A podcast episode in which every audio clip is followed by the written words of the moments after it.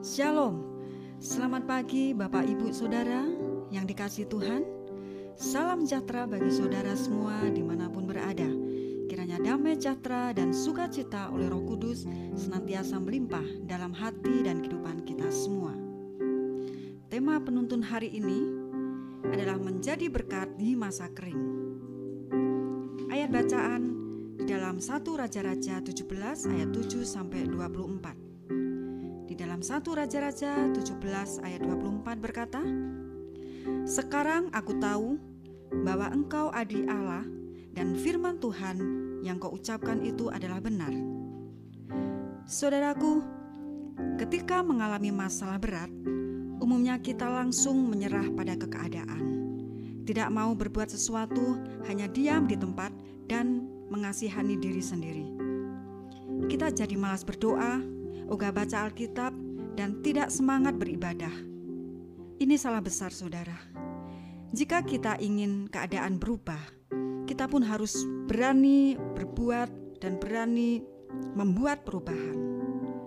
Pada waktu Elia mengalami masalah berat karena sungai Kerit yang mengering, ia mau melangkah mentaati perintah Tuhan.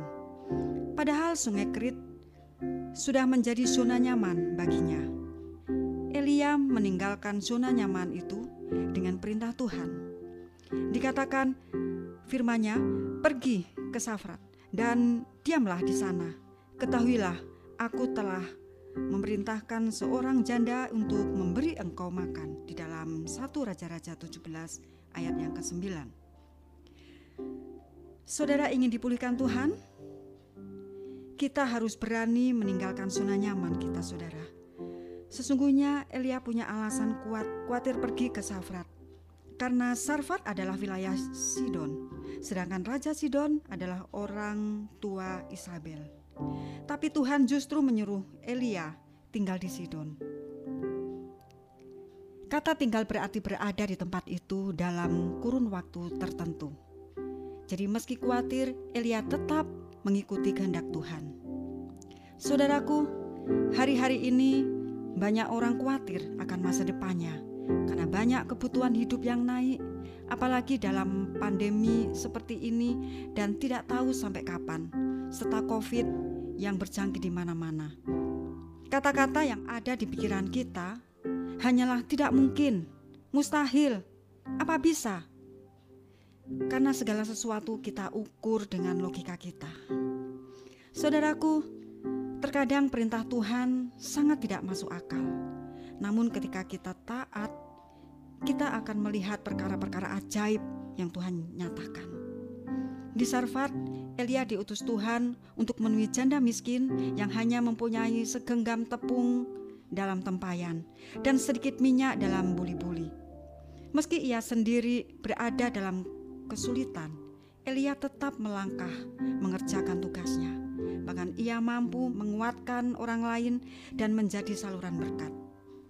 Bapak Ibu Saudara terkasih dalam Tuhan, tepung dalam tempayan itu tidak akan habis dan minyak dalam buli-buli itu pun tidak akan berkurang sampai pada waktu Tuhan memberi hujan ke atas muka bumi di dalam 1 Raja-Raja 17 ayat 14. Ketaatan dan ketidakkhawatiran adalah kunci mengubah situasi yang buruk menjadi penuh berkat.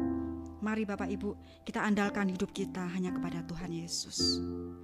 Apa pun masalah kita hari-hari ini, mungkin engkau mengalami masalah keuangan, mungkin hari-hari ini mengalami masalah sakit penyakit, dan Tuhan izinkan itu terjadi atas hidup kita. Tapi percayalah bahwa Tuhan Yesus Allah yang sanggup dan mengerti kehidupan kita. Persoalan apa pun dalam kehidupan kita, Tuhan sanggup tolong kita semuanya.